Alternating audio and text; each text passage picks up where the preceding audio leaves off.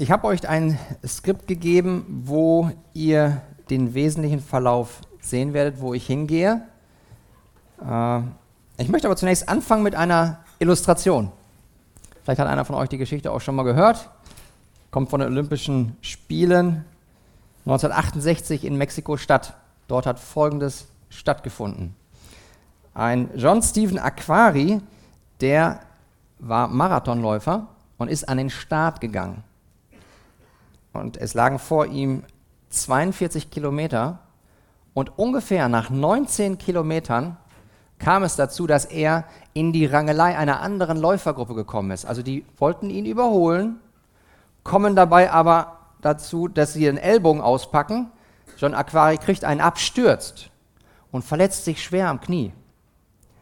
Sanitäter kommen, er wird bandagiert, Knie wird halbwegs soweit stabilisiert und er läuft weiter. Bis die letzte Stadionrunde kommt. Inzwischen war der Sieger schon seit einer Stunde und fünf Minuten im Ziel. Sirene erleuchtet, ne, die, die kommt, läutet. Ah, der letzte Läufer ist da. Es sind nur noch wenige Zuschauer da. Aber die da sind, stehen auf und applaudieren und rufen, lauf weiter, lauf weiter. Und tatsächlich, wenn man das noch als Laufen bezeichnen kann, er hart aus über die Ziellinie. Im Anschluss daran kommt ein Reporter zu ihm und sagt, John, du bist gestürzt, du warst so schwer verletzt. Warum hast du nicht einfach aufgegeben? Dann sagt der John, Tansania hat mich nicht aus einer Entfernung von 8000 Kilometern hierher geschickt, dass ich nur starte, sondern dass ich ins Ziel komme. Und genauso darum geht es auch heute.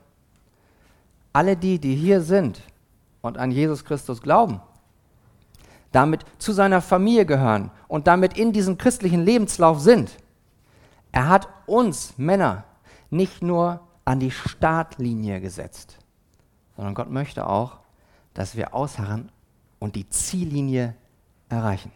Amen. Darum geht's. Und ich möchte ganz gerne mit euch einen kleinen Marathonlauf machen, indem wir gemeinsam in das Wort reinschauen. 1. Korinther, ihr habt es auch im Skript drin. 1. Korinther, dort Kapitel 9 und ich fange an ab Vers 23 bis 27. Dort steht geschrieben, hört das Wort Gottes. Dies aber tue ich um des Evangeliums willen, um an ihm teilzuhaben. Wisst ihr nicht, dass die, welche in der Rennbahn laufen, zwar alle laufen, aber nur einer den Preis erlangt? Lauft so, dass ihr ihn erlangt. Jeder aber, der sich am Wettkampf beteiligt, ist enthaltsam. In allem. Jene, um einen vergänglichen Siegeskranz zu empfangen wir aber einen unvergänglichen. So laufe nun ich nun nicht wie aufs Ungewisse, ich führe meinen Faustkampf nicht mit bloßen Luftstreichen, sondern ich bezwinge meinen Leib und beherrsche ihn, damit ich nicht anderen verkündige und selbst disqualifiziert werde. Amen. Ähm, Ihr habt gerade eben, glaube ich, kurz beobachtet, dass ich nochmal rausgegangen bin.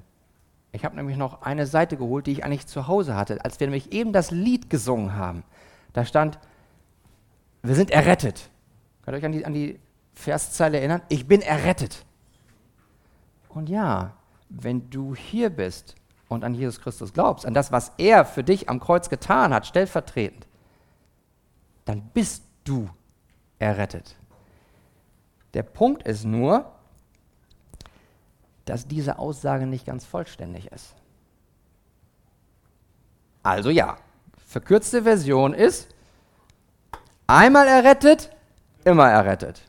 Ja? Ist richtig, aber unvollständig. Falsch wäre die folgende Ergänzung. Hört mal genau zu. Einmal errettet, immer errettet, egal was der Gläubige tut, egal ob er im Glauben ausharrt oder nicht. Falsche Aussage. richtige, vollständige Aussage ist die folgende. Einmal errettet, immer errettet, wenn der Gläubige bis zum Ende im Glauben ausharrt. Seht ihr schon den Unterschied? Ich glaube, in der Arche wird immer sehr viel, was auch richtig ist, von der Souveränität Gottes gesprochen. Und das ist wahr, Gott ist souverän. Heute lenkt uns Gott durch sein Wort nicht nur auf die Souveränität hin, sondern auch darauf, was die Verantwortung des Menschen ist. Wie das genau zusammenhängt, was die Basis ist und was die gute Frucht, werden wir noch im Laufe der Predigt hören. Aber ich möchte euer Bewusstsein dafür schärfen, dass wir als Männer in unseren le unterschiedlichen Lebensrollen eine Verantwortung haben. Und das ist eine, die köstlich ist, die schön ist, nämlich im Glauben auszuharren. Und ich hoffe, dass Gott uns die richtige Motivation dazu schenkt. Nicht um gute Werke zu tun, um errettet zu werden, sondern aus Dankbarkeit und Liebe für das, was Gott schon für uns in Christus getan hat, dass uns das ansport als Männer, ja, in der jeweiligen Lebensrolle, ich packe an und harre aus, ich laufe weiter. Das ist im Grunde der ganz große Tenor des gesamten Vortrages. Dazu wollen wir uns vom Text her äh, und dem Text selbst mit drei Fragen uns nähern. Das habt ihr im Skript. Die erste Frage ist, warum laufen wir überhaupt? Also was ist das Ziel unseres Laufes? Zweite Frage soll sein, ja, worauf laufen wir denn? Was ist denn die Basis? Was ist das Fundament, auf dem wir laufen? Und drittens, ja, wie sollen wir denn nun laufen? wie ist denn die Art und Weise, wie wir als christliche Männer laufen sollen? Fangen wir mit der ersten Frage an. Warum? Warum laufen wir überhaupt? Was ist das Hauptziel? Also, was ist das letztendliche Ziel unseres christlichen Lebenslaufs? Antwort lesen wir in Versen 24 und 25. Wisst ihr nicht, dass die, welche in der Rennbahn laufen, zwar alle laufen, aber nur einer den Preis erlangt? Lauft so, dass ihr ihn erlangt. Jeder aber, der sich am Wettkampf beteiligt, ist enthaltsam in allem. Jene, um einen vergänglichen Siegeskranz zu empfangen, wir aber einen unvergänglichen. Wir sehen ja also, dass Gott durch den Apostel Paulus unser christliches Leben vergleicht. Er gibt uns ein Bild, nämlich einen Lauf. Es ist ein Marathonlauf und in diesem Marathonlauf geht es um etwas.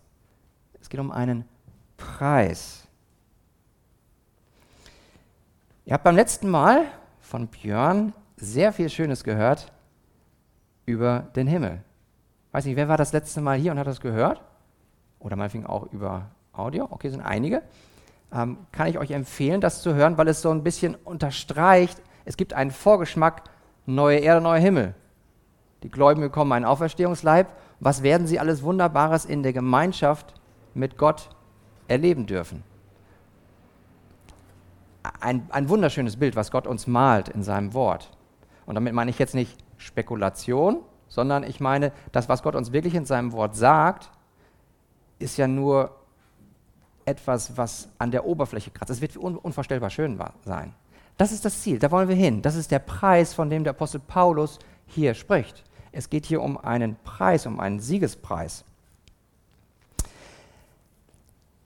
Wichtig dabei ist, dass wir erkennen, dass wir als Männer nicht in einem solchen Lauf sind, wie es damals die Teilnehmer an den Olympischen Spielen waren oder auch bei den Griechen. Da war das ein Rennen und es gab nur einen Sieger und es gab nur einen Preis. So ist unser Lauf als Christ nicht. Wir laufen gemeinsam. Ja, ist richtig, jeder muss in einem gewissen Sinne sein eigenes Rennen laufen, jeder braucht seinen eigenen Glauben an Jesus Christus. Ja. Also wenn ich das so sagen darf, Julian, der Glaube deines Vaters Carsten ist wunderbar, aber hilft dir nicht, in den Himmel zu kommen. Aber dein eigener Glaube, Julian, den du bezeugt hast, den du lebst, der bringt dich. Neue Erde, neuer Himmel. Das heißt, wir sind alle in einem gemeinschaftlichen Lauf. Wir helfen einander. Anders als die äh, damals gelaufen sind, auch in unserer Eingangsillustration bei dem John Aquari, die sind in einem Marathonlauf gelaufen. Was war, als es an der, an der Stelle kritisch wurde? Die haben ihren Ellbogen ausgepackt. Wumm! Das sollen wir nicht machen. Ganz im Gegenteil. Wir treffen uns als Männer. Wir helfen einander. Und wenn wir sehen, dass einer am Boden liegt, was machen wir? Wir helfen, wir halten an. Wieso, wir sollen doch ausharren im Laufen, wir sollen doch mal laufen. Nee, laufen kann auch bedeuten, dass du stehen bleibst, um deinem Bruder zu helfen. Versteht, es ist kein, kein blinder Aktionismus, immer laufen, laufen, laufen, tu was, tu. Nein. Es geht um unser Herz. Es geht darum, dass wir als Männer gemeinsam dieses Ziel vor Augen haben, Heiligung, Christus ähnlicher werden. Und dabei wollen wir diesen Lauf gemeinsam machen. Und dabei wollen wir eben in dieser Geschwisterliebe zueinander zunehmen. Der Schreiber des Hebräerbriefes sagt es uns in Hebräer Kapitel 3, Vers 12. Habt Acht, ihr Brüder, dass nicht in einem von euch ein böses, ungläubiges Herz sei, das im Begriff ist, von dem lebendigen Gott abzufallen. Das heißt, Gott fordert uns auf, dass wir aufeinander Acht geben. Und diese Aufforderung, die hier der Schreiber des Hebräerbriefes macht, wie auch alle anderen Aufforderungen im Hebräerbrief, sind Aufforderungen an Gläubige. Er fordert die Gläubigen auf und sagt, habt Acht aufeinander. Werdet nicht träge und passt auf, dass nicht unter euch Brüdern jemand ist, der möglicherweise noch gar kein wiedergeborenes Herz hat, der möglicherweise noch gar nicht richtig das Evangelium verstanden hat. Kommt an seine Seite, helft ihm. Also wir sehen, dass dieser gemeinschaftliche Lauf, den wir tun, ist ein Gemeinschaftsprozess, ist ein Gemeinschaftsprojekt. Ja, jeder läuft sein eigenes Rennen, aber in diesem Rennen helfen wir einander, weil wir nicht alleine laufen. Und jeder, der im Glauben ausharrt, bekommt auch den Preis. Worauf weist uns das letztlich hin? Was ist also das Ziel? Wenn Björn von der wunderschönen Ewigkeit gesprochen hat, nachdem Jesus Christus wiedergekommen ist, neue Erde, neuer Himmel. Worum geht es letztlich? Also auch hier in diesem Predigtext. Es geht um den Preis, es geht um den unvergänglichen Siegeskranz. Und das ist letztlich ein ewiges Leben in der Gemeinschaft mit Gott. Ich meine, warum, warum willst du in den Himmel? Also ich will bestimmt in den Himmel auch deswegen, weil ich dann mit meinem Sohn besser Fußball spielen kann. Ich werde mich nicht verletzen und wahrscheinlich bin ich nicht so schwindelig auf dem Bierdeckel. Aber das alleine kann es doch nicht sein. Sondern entscheidend ist, Jesus ist in unserer Mitte und hat Wohlgefallen daran, wenn wir, auch wenn ich mit meinem Sohn Fußball spiele, zu seiner Ehre. Nicht mehr damit klein Markus gut aussieht und es sich ein bisschen wurmt, dass Jonathan ihn schon nass macht, sondern nein, es geht darum, Christus in unserer Mitte. Und das ist das Schöne, was den Himmel ausmacht. Wir werden Gemeinschaft haben mit ihm. Und doch seht ihr doch hier, dass der Apostel Paulus uns warnt. Er sagt doch da, lauft so, dass ihr ihn erlangt.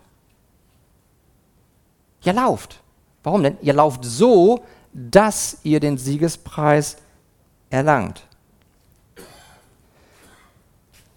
Mit anderen Worten, Paulus selbst sagt, ja, wenn ich jetzt aufhöre zu laufen und auszuharren im Glauben, dann würde ich am Ende disqualifiziert werden. Habt ihr das gesehen am Ende des Textes? Ich bezwinge meinen Leib und beherrsche ihn, damit ich nicht anderen verkündige und selbst disqualifiziert werde. Das heißt, Paulus selbst wendet auf sich diese Warnung an. Um gleich nochmal vorweg, um das klarzustellen. Ist Paulus ein Gotteskind? Ja. Ist er einer, der vollkommen Jesus Christus vertraut? Ja. Werden wir Paulus im Himmel wiedersehen? Ja, ganz sicher. Gleichwohl sagt er, der an vielen Stellen von den 13 Briefen, die er geschrieben hat, wo über 100 Verheißungen drin sind, dass er das Ziel erreichen wird. Eine haben wir heute schon eingangs gehört. Da hat einer eine Verheißung zitiert. Da hat er gesagt, das, was Gott angefangen hat, wird er auch vollenden. Das kommt aus der Feder von Gott durch Paulus. Das heißt, derselbe Paulus, der an alle Verheißungen glaubt, er wird das Ziel erreichen, setzt sich nicht hin und sagt, brauche ich nicht mehr auszuharren. Ne? Das Thema ist ja gelutscht. Läuft ja. Ich werde ans Ziel kommen. Kann ich doch jetzt abwarten. Ich brauche nichts mehr zu machen. Das macht er nicht. Er sagt, selbst ich möchte teilhaben am Evangelium, steht in dem Vers vor unserem Predigtext, in Vers 23. Und am Ende sagt er, er will nicht disqualifiziert werden. Das heißt, er weiß, Gott hat ihn in das Glaubensleben reingesetzt. Und er sagt, jetzt laufe ich aber auch. Ich harre aus im Laufen. Damit ich am Ende nicht von dem Herrn höre, ja, das ist ja schön, Paulus, du hast in meinem Namen geweissagt, du hast in meinem Namen Dämonen ausgetrieben, aber ich habe dich nie gekannt. Das will der Paulus nicht hören und er wird es auch nicht hören. Aber es ist ihm doch eine Warnung, dass er weiterläuft. Versteht ihr? Verheißung auf der einen Seite ist der eine Freund. Die Warnung auf der anderen Seite ist der andere Freund. Und die lieben sich. Beide zusammen bringen uns über die Ziellinie.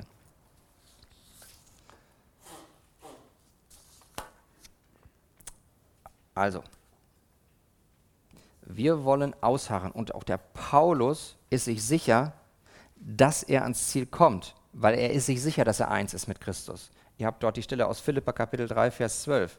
Da sagt er, nicht, dass ich es schon erlangt hätte oder schon vollendet wäre, ich jage aber danach, dass ich das auch ergreife, wofür ich von Christus schon ergriffen worden bin.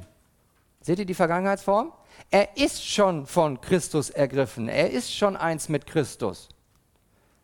Was, wozu führt diese Verheißung? Wozu führt das, was Gott schon in Christus für ihn getan hat? Nicht zur Faulheit oder zum Sitzenbleiben, sondern ich jage danach. Danach, wozu ich schon ergriffen worden bin. Also er rennt weiter in der tiefen Gewissheit, dass er schon eins ist mit Christus. Und damit das auch so bleibt, rennt er weiter. Dazu gibt er uns jetzt zwei Beispiele aus dem Leben der Gläubigen in Korinth. Und beide nehmen Stellung dazu, warum wir laufen sollen. Erste Beispiel ist aus dem Leben der Gläubigen, indem er von dem Preis des Himmels spricht. Ja? Sie sollen alle so laufen, aber nur einer erlangt den Preis. Lauft so, dass ihr ihn erlangt. Also, wir sollen rennen, um einen Preis zu bekommen. Und dieses Wort, was dafür Preis steht im Griechischen, taucht noch ein weiteres Mal auf im Neuen Testament. Und das ist im Philipper Kapitel 3, Vers 14. Habt ihr auch im Skript.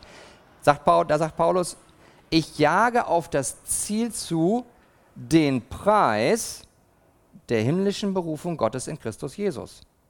Es geht um den Preis der himmlischen Berufung. Es geht um den Himmel hier, um was es auf. Das steht auf dem Spiel. Seht ihr das? Das heißt, den Preis nicht zu erlangen, bedeutet nicht in den Himmel zu kommen. Paulus sagt das. Er ist gestartet, er ist ein Gotteskind. Aber er sagt, wenn ich aufhöre zu laufen, ausharre im Glauben, dann werde ich im Himmel nicht sein. Wir lösen das nachher am Ende noch aus, wie das passiert, wie das kommt. Aber hier geht es erstmal darum, den Spannungsbogen aufzubauen. Der Frank hat uns eben beim Lobpreis in den ersten Petrusbrief gebracht. Und dort steht im 1. Petrus Kapitel 1, Vers 4, was der Apostel Petrus sagt. Er berichtet von einem unvergänglichen, unbefleckten und unverwelklichen Erbe, das im Himmel aufbewahrt wird für uns. Hier geht es also um, die, um den zukünftigen Tag des Herrn, wenn Jesus Christus wiederkommt. Dann ist Gericht. Dann neue Erde, neuer Himmel. Und dann werden wir, die wir ausgeharrt haben im Glauben, werden wir von dem Oberhirten etwas bekommen. Wisst ihr, was das ist? Das ewige Leben. Und wisst ihr, welches Bild Gott durch den Apostel Paulus dafür benutzt? Was sagt er uns im 2. Timotheus? Paul, die Krone des Lebens. Ist das nicht stark? Das heißt, all das, was erforderlich ist, damit wir die Krone bekommen werden, hat Christus schon in seinem perfekten Marathonlauf hier auf Erden schon vollbracht. Er hat ein perfektes Leben geführt. Der hat nie eine Sünde getan.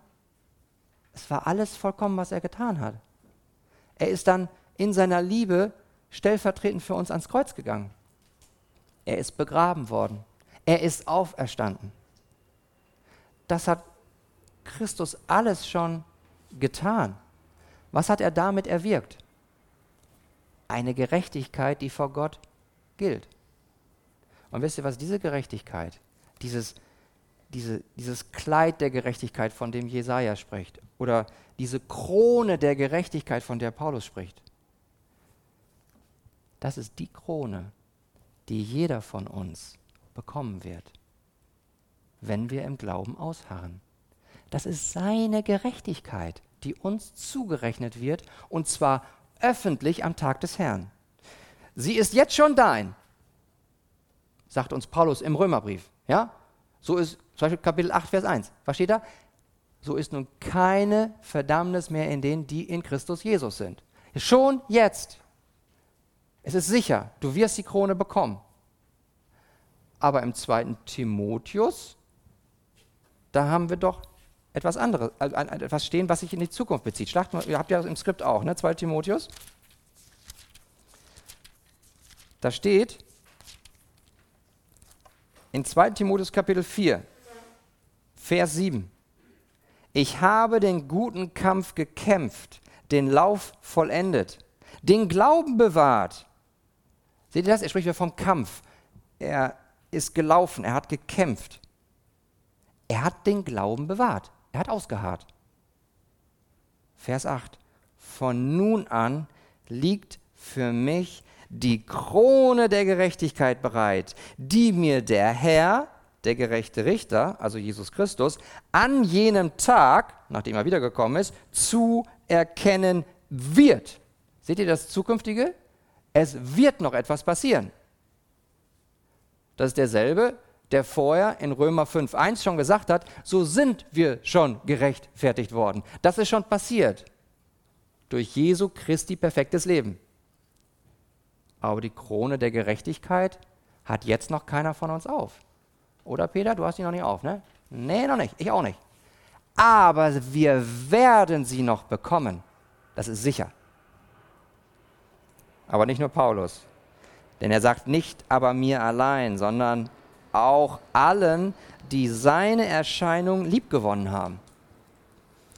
Deswegen ist im Grunde genommen meine entscheidende Frage heute.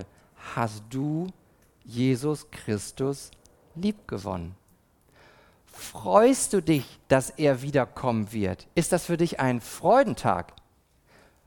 Frank hat uns eben damit reingenommen konnte er ja nicht wissen, worüber ich predige, aber es passt immer, weil der Heilige Geist das so führt. Wir werden uns jubeln freuen. Ein, ein, ein unaussprechlicher Jubel wird das sein, wenn Jesus Christus wiederkommt, wenn er uns heimholt, wenn wir die Hochzeit haben werden mit ihm, wenn wir geladen sind zum Lamm, zur Hochzeit des Lammes. Also was wir hier sehen ist, es geht hier um die Ewigkeit. Es geht um einen unvergänglichen Siegespreis. Es geht um die Krone der Gerechtigkeit. Und das ist seine Gerechtigkeit.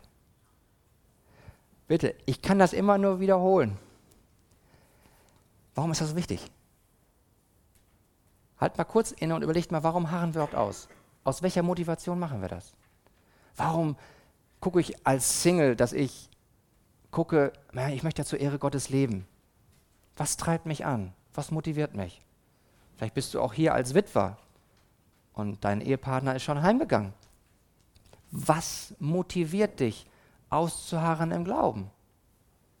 Was motiviert dich, vielleicht auch als Ehemann, auszuharren in der Ehe, dich weiter, wie sich Christus der Gemeinde gegeben hat, dass du dich deiner Ehefrau hingibst?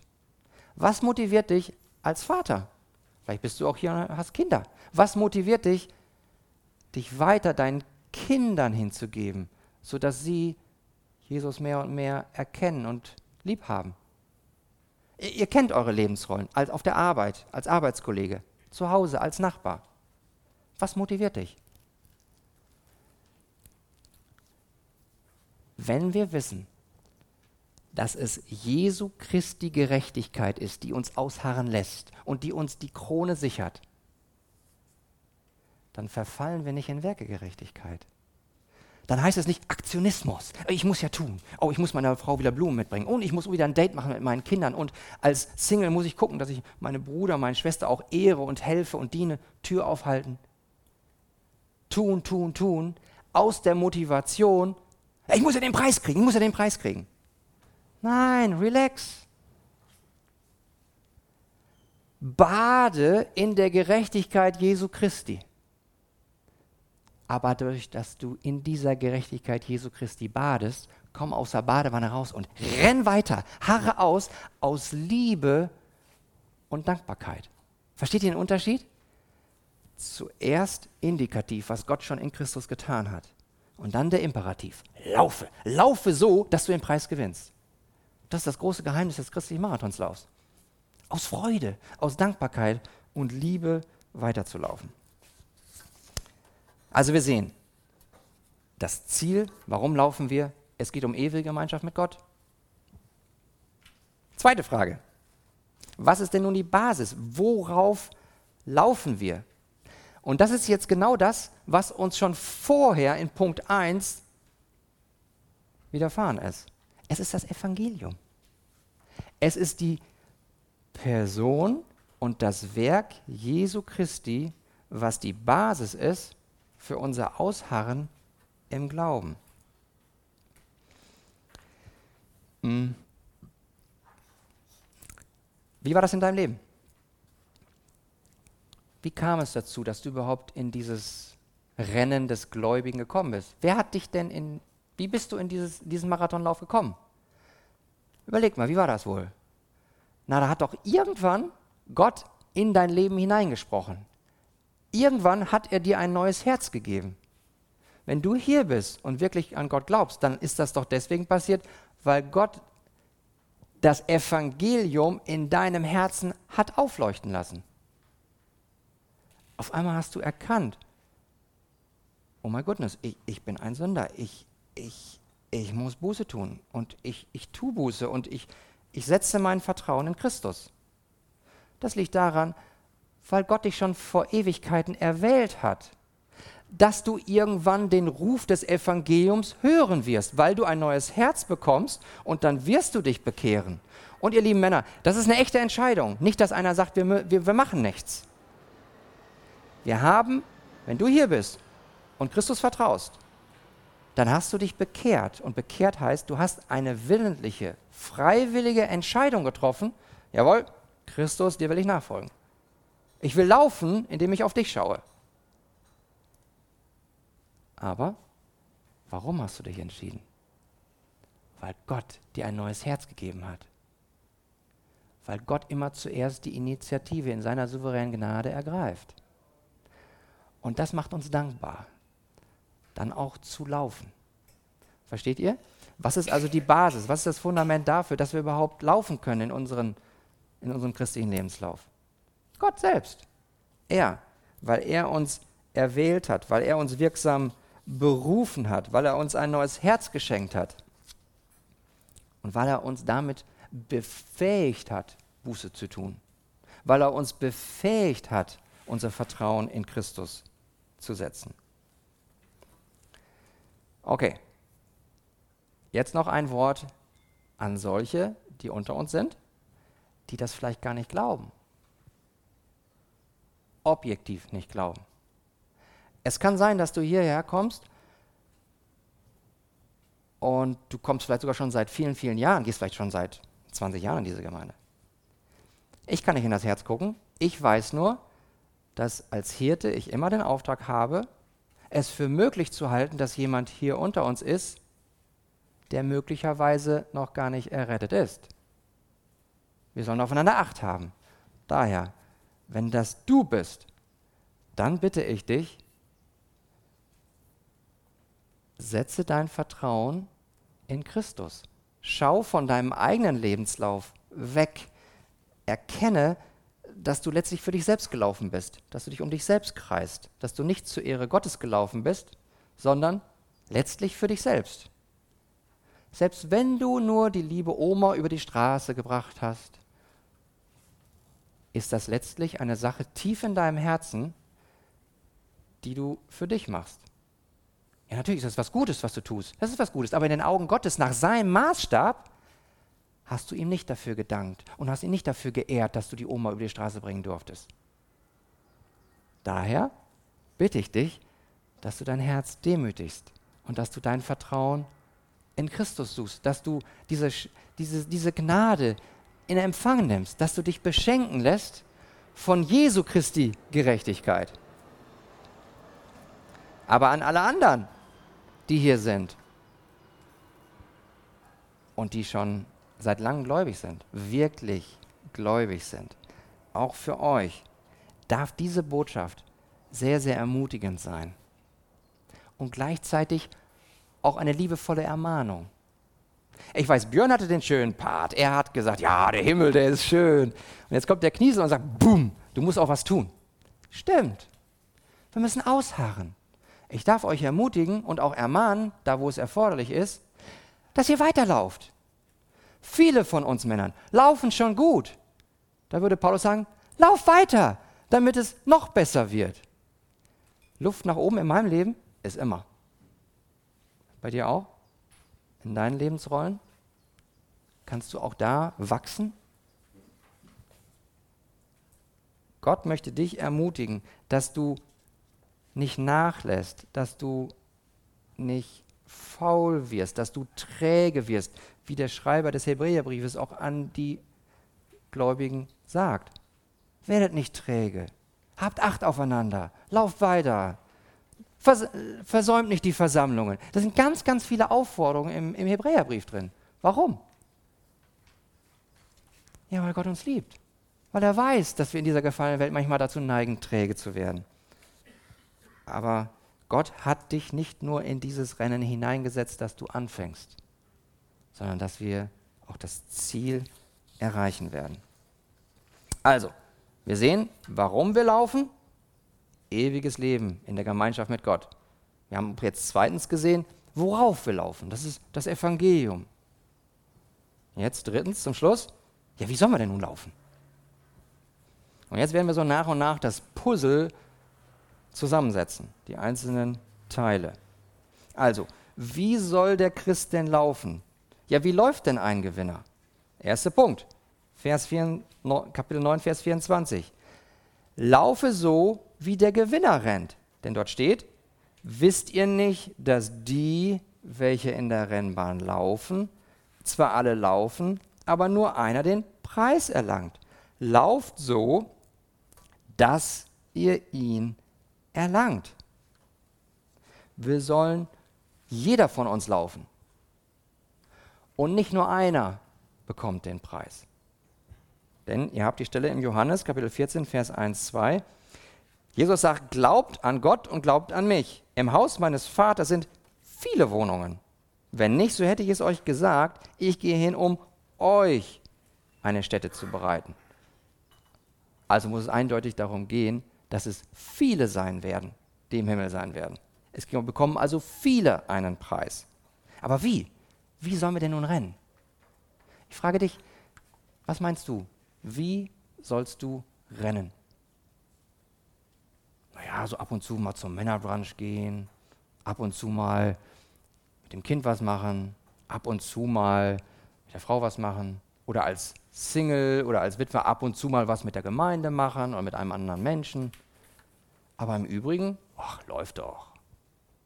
Wir wollen nicht laissez-faire werden. Wir wollen aktiv bleiben.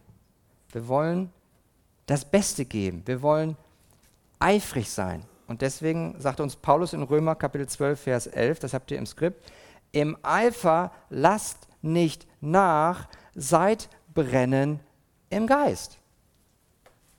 Ich frage uns, sind wir brennend im Geist? Haben wir noch so diese, diese erste Liebe, als Gott uns das neue Herz gegeben hat? Und oh, da mussten wir alle jedem erzählen, was von Christus. Also ich muss euch gestehen, ich bin da manchmal eher träge geworden. Und dann brauche ich euch, dass ihr mich ermutigt und ermahnt. Markus, gib mal wieder ein bisschen Gas. Nimm mal wieder ein bisschen an Tempo zu. Also, wir sollen eifrig sein, wir sollen integer sein und eben nicht so halbherzig. Ja, ja, läuft schon. Nicht lau werden, nicht faul werden, sondern es geht um unseren, tatsächlich um unseren guten christlichen Eifer. Also, erstens, laufe wie ein Gewinner. Zweitens, laufe aus der Kraft Gottes. Petrus ruft uns zu. Im 1. Petrus Kapitel 4, Vers 11. Ihr habt das im Skript. Wenn jemand dient, so tue es aus der Kraft, die Gott darreicht, damit in allem Gott verherrlicht wird durch Jesus Christus. Also laufe mit standhaften Ausdauern in diesem Kampf des Glaubens, in den du dich nach der Kraft Gottes ausstreckst. Ihr Lieben, das ist so wichtig. Wenn wir jetzt diese Ermahnung hören, laufe, laufe so, dass du den Preis gewinnst, harre aus. Wisst ihr, wozu ich dann manchmal neige, wenn ich das höre? Ich gucke auf mich selbst. Oh, jetzt, jetzt kommt es auf mich an. Jetzt muss ich aus mir heraus die Kraft haben. Das ist eine Tendenz, zu der ich neige. Lass nur die äußeren Lebensumstände in meinem Leben etwas schwierig werden, dann neige ich dazu, auf mich zu gucken. Und das will Gott durch den Apostel Paulus gerade hier verhindern. Wir sollen nicht auf uns selbst gucken, sondern wir sollen auf ihn schauen, auf den, der uns diese Kraft gibt. Das heißt, wie sieht dein Leben mit Christus aus? Wie ist dein Gebetsleben? Wie ist dein, dein, dein Leben mit dem Wort? Wie ist dein Leben in der Gemeinschaft mit anderen Christen? Auch das jetzt hier wieder. Ich meine das nicht im Sinne einer Checkliste. Hauskreis hingegangen, check. Hey, Männerfrühstück, da gibt es sogar zehn Punkte, check. Das meine ich nicht damit. Aber Gott gebraucht Mittel seiner Gnade, wenn wir mit ihm sprechen im Gebet, wenn wir ihm auch zuhören im Gebet, wenn wir sein Wort lesen und uns dadurch nähren und ihn dadurch mehr kennenlernen, mehr und mehr erkennen, wer er ist und was er für uns getan hat. Und dabei ist wichtig, dass wir nicht wieder in diese Falle kommen der Werkegerechtigkeit dass wir wieder unsere eigene Gerechtigkeit in unserem christlichen Lebenslauf aufbauen wollen. Laufen, laufen, ausharren. Ah ja, okay. Markus hat ja gesagt, ihr sollt Bibel lesen, ihr sollt beten, ihr sollt Gemeinschaft haben, Hauskreis gehen und dann geht das Hamsterrad wieder los. Ah, ah. Die Dinge, die ich genannt habe, sind gut, aber mach es aus der Motivation, aus Dankbarkeit und Liebe, dass Gott dich schon errettet hat. Aus dieser Dankbarkeit und Liebe, ja dann mach das und nähre dich und lass dich mit Kraft füllen, die Gott dir gibt, damit du, wie der Schreiber des Hebräerbriefs sagen kannst, lasst uns mit standhaften Ausdauern laufen in dem Kampf. Seht ihr, wie immer diese Metapher sich weiterspielt? Sie sollen mit standhaften Ausdauer laufen in dem Kampf, der vor uns liegt, indem wir hinschauen auf Jesus. Wozu werden wir also durch Gott aufgefordert? Auf ihn zu schauen, auf Jesus. Das ist eine Aufforderung zum ausharrenden Laufen. Ob schon kurze Zeit später eine wunderbare Verheißung kommt. Seht ihr das? In, in demselben Vers. Aufforderung, Gebot plus Verheißung. Die Aufforderung ist, wir sollen hinschauen auf Jesus, während wir laufen und uns an der Verheißung erfreuen, den Anfänger und Vollender des Glaubens. Ist das nicht herrlich? Ihr habt hier die Verheißung und die Ermahnung in einem Vers. Das sind Freunde. Sind herrlich. Also, meine Frage ist, aus welcher Kraft neigst du zu laufen? In deinen verschiedenen Lebensrollen. Lass uns da die Worte unseres Herrn Jesus Christus wirklich ernst nehmen, auch wenn wir sie schon tausendmal gelesen haben. Aber Jesus sagt nicht umsonst, getrennt von mir könnt ihr nichts tun. Was aber auch gleichzeitig heißt, mit mir könnt ihr alles tun. Alles, was ihr braucht, was wir als Männer brauchen für unseren Marathonlauf, für unsere unterschiedlichen Lebensrollen, haben wir in Christus schon. Und das ist herrlich. Also, wir sollen laufen in der Kraft, die Gott uns schenkt. Wir sehen also, wir laufen wie ein Gewinner, wir sollen laufen aus der Kraft Gottes. Und drittens, jetzt sollen wir drittens laufen mit einer vom Heiligen Geist gewirkten Selbstdisziplin. Und jetzt lässt Niendorf Timmendorfer Strand wieder grüßen. Da habt ihr darüber gesprochen, über die Gaben des Geistes. Das wird hier angesprochen, zum Beispiel in Vers 25. Jeder aber, der sich am Wettkampf beteiligt, ist selbstdiszipliniert. In allem. Wir sollen also selbstdiszipliniert sein. Und in seinem Brief an die Galater sagt uns Paulus in Galater Kapitel 5, Vers 22, dass diese Selbstkontrolle eine Frucht des Geistes ist. Auch hier wieder, ja, wir sind Menschen, die eine Verantwortung haben wir sollen uns kontrollieren. Wir sollen unseren Willen kontrollieren. Dafür haben wir eine Verantwortung. Aber auch hier wieder, ja, wir haben eine Verantwortung, aber wer initiiert es denn? Wer bewirkt denn, dass wir dann auch wirklich unseren Körper bezwingen können? Dass wir selbstdiszipliniert sind? Das sagt uns Paulus in Philippa Kapitel 2, Vers 13. In Vers 12 hat er noch gesagt, lebt eure Errettung aus. Ja, ihr seid errettet, toll, lauft hart aus im, Lau im Laufen, im Glauben. Und dann sagt er weiter, es ist aber letztlich Gott selbst, der in uns Gläubigen sowohl das Wollen als auch das Vollbringen wirkt nach seinem Wohlgefallen. Und ihr Lieben, das darf uns ermutigen.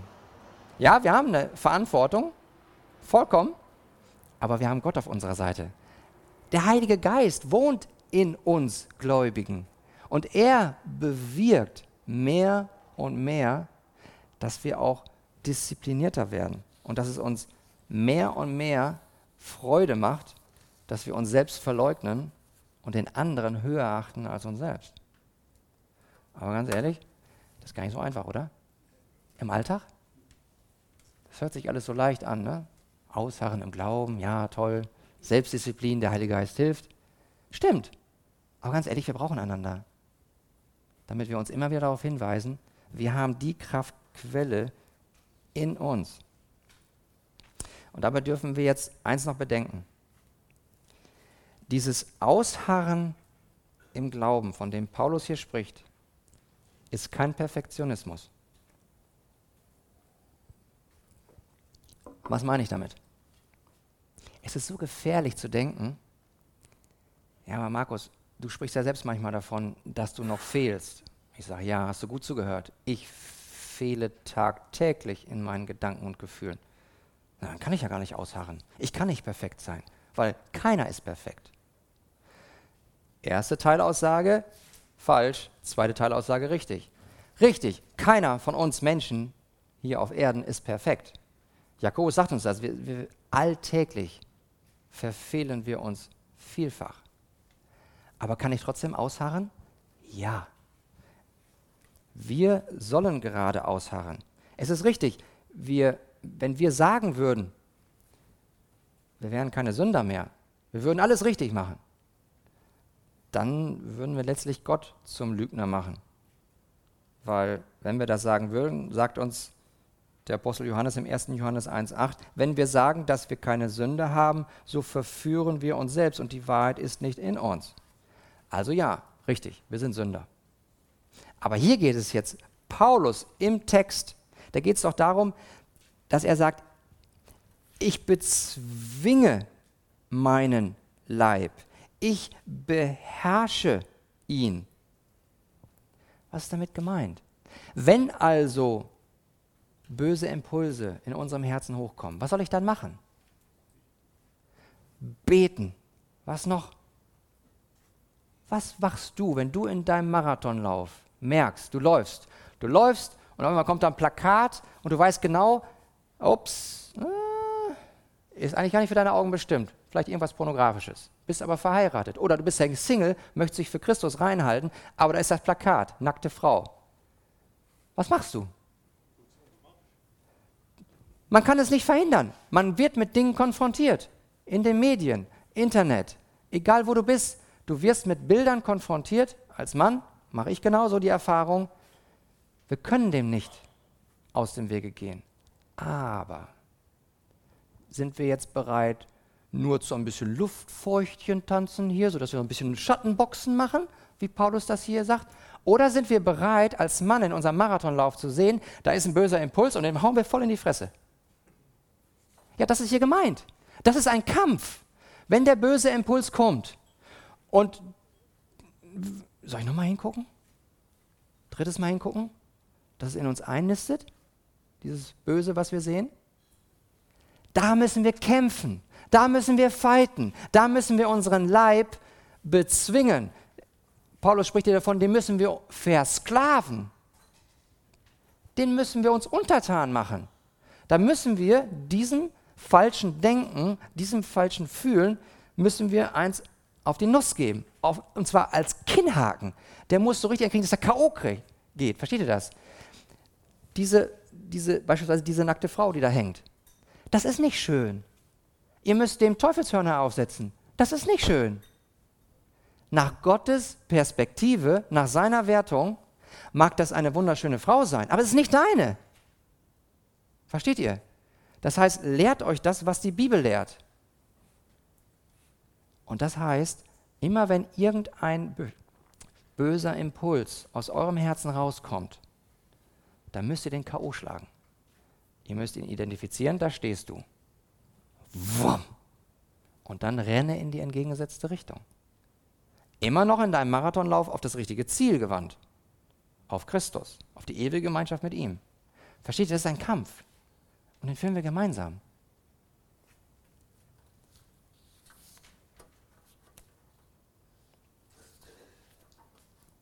Der Schreiber des Hebräerbriefs sagt es uns, das habt ihr im Skript in Kapitel 12, Vers 1. Lasst uns jede Last ablegen und die Sünde, die uns so leicht umstrickt, und lasst uns mit Ausdauer laufen in dem Kampf, der vor uns liegt. Gott weiß, was wir als Männer durchmachen in unserem Marathonlauf. Aber er sagt, harre aus, lauf weiter. Und all das, was uns beschwert, leg es ab. Und die Sünde, die uns so leicht umstrickt, mach dich frei davon, kämpfe dagegen und dann lauf weiter. Also wir sehen, wir sollen laufen wie ein Gewinner, wir sollen laufen aus der Kraft Gottes und wir sollen laufen mit einer vom Geist gewirkten Selbstdisziplin. Viertens, Schluss, das letzte. Laufe so, dass du Gottes Ermahnungen und Warnungen beachtest.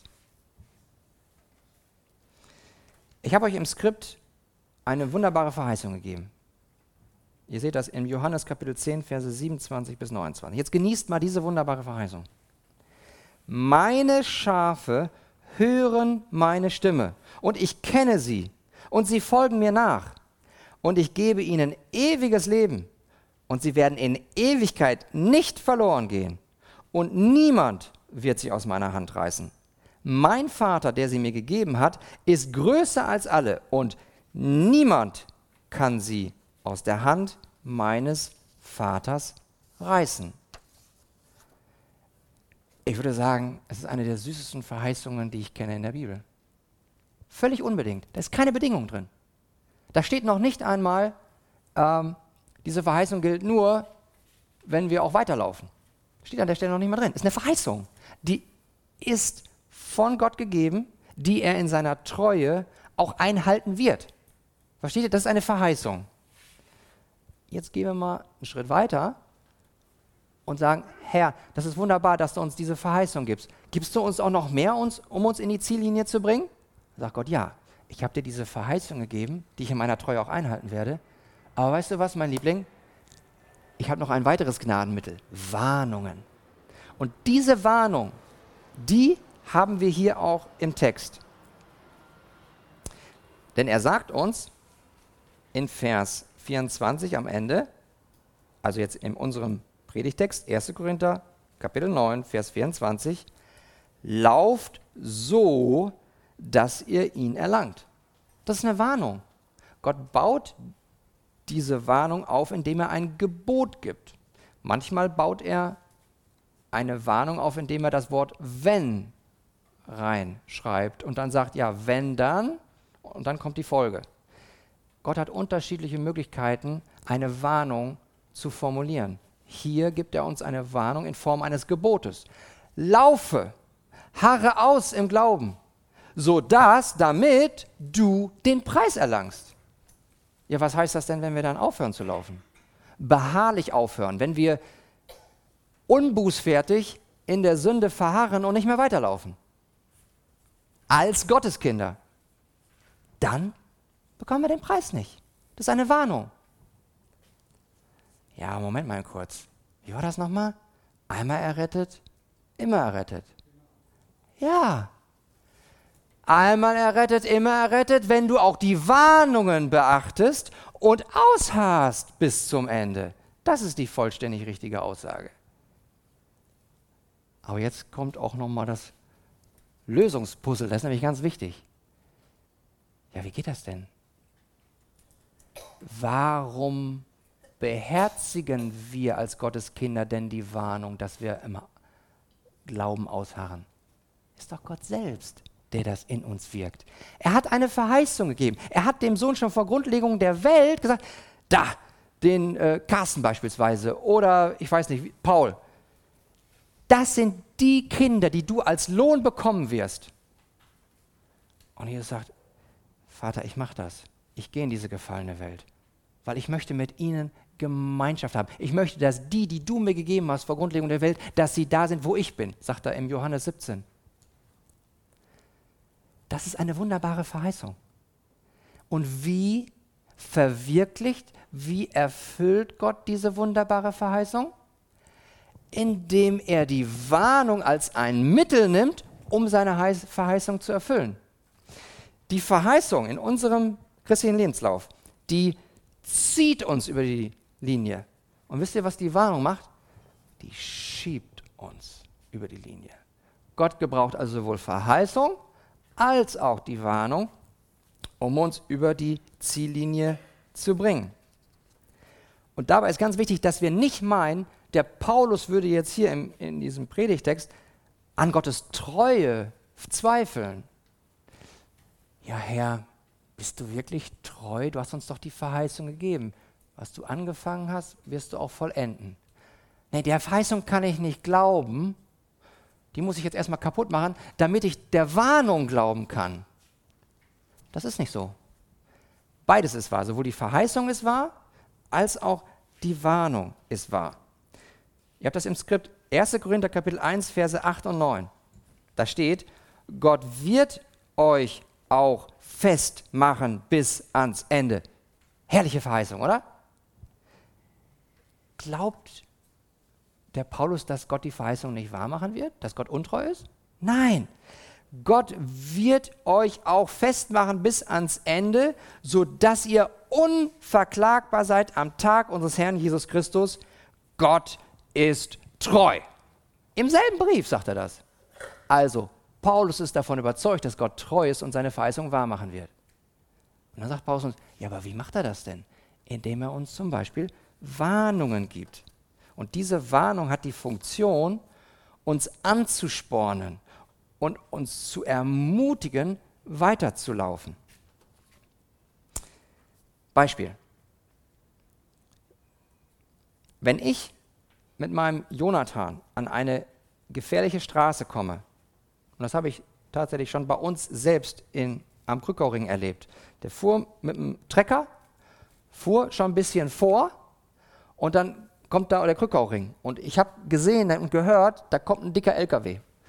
Da habe ich gesagt, Jonathan, halt an, stopp! Wenn du weiterfährst, wirst du übergefahren. Ich habe ihn gewarnt. Ich habe gesagt, wenn du weiterfährst, dann tritt die Folge ein, du wirst zermalmt. Ich habe ihm eine Warnung gegeben und habe gesagt, die Bedingung ist, du musst anhalten. Er hat gehört, er hat angehalten. Das heißt, Gott hat meine Warnung genommen, um die eine Verheißung, wenn du anhältst, wirst du bewahrt, zu erfüllen. Beispielsweise, du hast einen hochgiftigen Becher in der Hand. Ja, nehmen wir mal an, das wäre hier Gift. Und der George, der kommt zu mir, will mich ansprechen und ich merke, wie der George sich so dafür interessiert, für den Becher und nimmt den in die Hand. Und wenn ich dann sage, George, wenn du das trinkst, dann wirst du sterben. Was mache ich da? Ich gebe ihm eine Warnung. Ich sage ihm ganz klar, wenn du das und das machst, dann tritt die Folge ein, du stirbst. Und genauso ist es hier auch. Gott warnt die Korinther und er warnt damit auch uns Männer heute. Laufe, damit du den Preis erlangst. Gott gebraucht hier also eine Warnung, damit wir das Ziel erreichen. Ich habe euch jetzt ein Zitat gegeben von dem Spurgeon. Schlag das mal bitte auf, dass ihr das mitlesen könnt. Ich sage einleitend vorweg, wir bewegen uns hier jetzt auf einem Gebiet, der theologisch hoch umstritten ist und dass es da tatsächlich eine überwiegende andere Auffassung zu gibt. Die Arminianer glauben und lehren, dass man das Heil verlieren kann. Ich sage, lässt sich durch die Bibel nicht halten. Die Armenianer legen selbst den Römerbrief so aus, wo es dann heißt, wo Paulus sagt, dass niemand uns von der Liebe Gottes in Christus trennen kann, wird gesagt, naja, ich kann ja noch selbst aus der Hand Gottes springen. Ich kann mich ja selbst noch von Gott trennen. Aber was sagt Gott durch Paulus in Römer 8, 37? nichts Hohes, nichts Tiefes, nicht die Fürsten der Welt, keine Engel, nicht Leben noch Tod oder irgendetwas anderes in der Schöpfung wird euch trennen von der Liebe Gottes in Christus. Ja, wer gehört denn zur Schöpfung dazu? Ich selbst, mein eigener Wille. Selbst ich, Gottes Kind, kann durch meinen eigenen Willen mich nicht aus der Hand Gottes trennen. Geht nicht, weil Jesus und der Vater mich festhalten. Ich bin Teil der Schöpfung. Ich kann es nicht, weil nichts auch nichts, irgendetwas in der Schöpfung kann mich von Gott trennen. Sagt ihr Arm? Das ist wichtig. Und auch hier, wenn wir jetzt dieses Zitat lesen, da spricht Spurgeon zu einer sehr umstrittenen Stelle in Hebräer Kapitel 6. Aber seht das mal im Zusammenhang mit all den anderen Aufforderungen und Ermahnungen und Warnungen im Hebräerbrief. Die richten sich alle an die Gläubigen alle wiedergeborene Christen, denen ist schon das Helllicht des Evangeliums aufgeleuchtet. Und selbst dazu sagen auch einige Reformierte, das sind gar keine Gläubigen da in Hebräer 6. Das sage ich. Ein ganz kurz einen kleinen Exkurs, ganz kurz nur ein Argument, warum das nicht richtig sein kann. Und zwar steht in Hebräer 6 ähm, in Vers 9, wir sind aber überzeugt, ihr Geliebten, dass euer Zustand besser ist und mit der Errettung verbunden ist, obgleich, obgleich wir so mit euch sprechen. Versteht ihr? Der Schreiber des Hebräer hat gesagt, hey ihr Geliebten, ihr Gotteskinder, mit eurer Rettung sieht es besser aus. Obwohl ich vorher gesagt habe, hm, was da in Hebräer 6 steht. Das heißt, selbst der Schreiber des Hebräer geht davon aus, dass sie errettet sind. Aber es gibt eben, wenn die Erretteten trotzdem Jesus Christus ein zweites Mal kreuzigen wollen, dann gäbe es nicht eine zweite Buße. Ja, stimmt. Wenn wir Gläubigen vom Glauben abfallen würden, dann gibt es keine Errettung für uns. Richtig. Aber, und jetzt hört mal, was Spurgeon sagt. Spurgeon ermahnt die Gläubigen, am Glauben an Christus festzuhalten. Und dann sagt er, aber, sagt jemand, und das sind jetzt alle, die eine andere Auffassung vertreten, aber, sagt jemand, du sagst, sie können nicht abfallen. Was für einen Sinn hat es, das Wort wenn einzufügen, wenn ein Schreckgespenst das Kinder ängstigen will oder ein Geist, der nicht existiert. Das heißt also jetzt die anders, die also eine andere Theologie vertreten, die sagen jetzt, du sprichst dir davon, dass Hebräer 6 eine Warnung sein soll an Gläubige? Was soll denn dann der Sinn der Warnung sein? Da sagt Spurgeon jetzt, werter Freund, wer bist du, der du das Wort nimmst gegen Gott? Wenn Gott es eingefügt hat, so hat er es aus weisen Gründen und mit vortrefflichen Absichten eingefügt. Lass mich dir zeigen, warum. Zunächst, o oh Christ, steht es dort, um zu verhindern, dass du abfällst. Gott bewahrt seine Kinder vor dem Abfall, doch das tut er durch die Anwendung von Mitteln. Und eines dieser Mittel liegt in den Schrecken des Gesetzes, das ihnen zeigt, was passieren würde, wenn sie abfallen würden. Erstes Beispiel. Da ist ein tiefer Abgrund. Was ist der beste Weg, um jemanden davon abzuhalten, dort hineinzufallen? Antwort. Natürlich ihm zu sagen, dass er in Stücke zerschmettert würde, wenn er es täte. Ne? Wäre Jonathan über die Straße gelaufen, wäre er in Stücke zerschmettert worden. Anderes Beispiel. In einer alten Burg gibt es einen tiefen Keller, in dem sich große Mengen an Gasen befinden. Jeder, der hinabsteigen würde, würde getötet werden. Was sagt der Fremdenführer?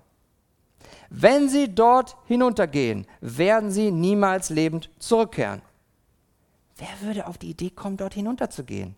Die einfache Tatsache, dass uns ein Fremdenführer über die Konsequenzen unterrichtet, hält uns davon ab.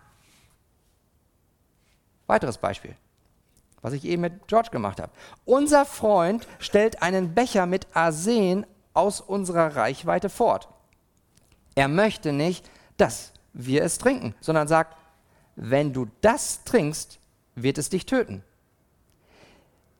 geht er nur einen Moment lang davon aus, dass wir es trinken sollten? Nein, er schildert uns die Konsequenzen und er ist sich sicher, dass wir es nicht tun werden, also dass wir den Becher nicht trinken werden.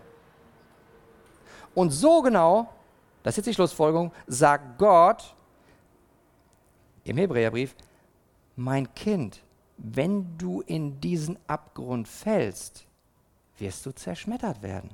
Was tut also das Kind? Es sagt, Vater, bewahre mich, halte du mich und ich werde in Sicherheit sein. Also, es führt den Gläubigen in eine größere Abhängigkeit von Gott, zu einer heiligen Furcht und Vorsicht, da er weiß, wenn er abfällt, kann er nicht wiederhergestellt werden. Und so steht er fernab von der großen Kluft, da er weiß, dass es keine Rettung für ihn gibt, sollte er hineinfallen. Haben wir das ein bisschen mehr jetzt verstanden durch diese viele Beispiele? Gott gebraucht eine Warnung als ein Mittel, um seine Verheißung zu erfüllen. Das heißt, diese Warnung im Glauben auszuharren, ist ein Ruf zum Glauben. Lauf weiter, harre aus. Und dabei dürfen wir auf den schauen. Und das bitte ich euch. Schaut auf den, der auf diese Erde schon gekommen ist und einen perfekten Lauf gelaufen ist. Er hat ein perfektes Rennen hingelegt. Und dabei hat er jede Selbstgerechtigkeit geleugnet. Und dieser Sündlose, Jesus Christus, hat seine Reise gezielt nach Jerusalem fortgesetzt. In seinem Lauf hat er das Kreuz vor Augen gehabt. Und am Kreuz hat er bezahlt für unsere Schuld. Er besänftigte durch seinen Sühnetod den heiligen Zorn Gottes. Und dieser Lebenslauf von unserem Herrn Jesus Christus, der war am Kreuz nicht beendet, sondern er ist begraben worden, aber das Grab ist leer. Er ist auferstanden. Er ist in den Himmel gefahren. Er ist er hat sich zu Rechten Gottes des Vaters gesetzt. Er hat, er hat den Heiligen Geist gesandt, der jetzt in uns lebt und der uns im Ausharren weiterlaufen lässt. Daher dürfen wir wissen, Gott ist für uns. Er schenkt uns seine Verheißungen. Und wie erfüllt er sie? Er erfüllt alle seine Verheißungen, indem er seine Warnungen als Mittel gebraucht, damit wir nicht vom Glauben abfallen. Und das ist gesichert durch das, was Jesus Christus schon für uns getan hat. Halleluja, versteht ihr das? Das heißt, er sagt, lauft, damit ihr den Preis gewinnt. Und das ist eine Warnung, die er gebraucht, damit ihr auch weiter ausharrt im Glauben, in der Kraft, die er da reicht, damit wir alle das Ziel erreichen werden. Und deswegen ist es richtig, einmal errettet, immer errettet, weil Gott dafür sorgt, dass wir diese Warnung beherzigen, damit seine Verheißung in Erfüllung geht. Wir werden alle bei Gott sein. Amen. Danke euch.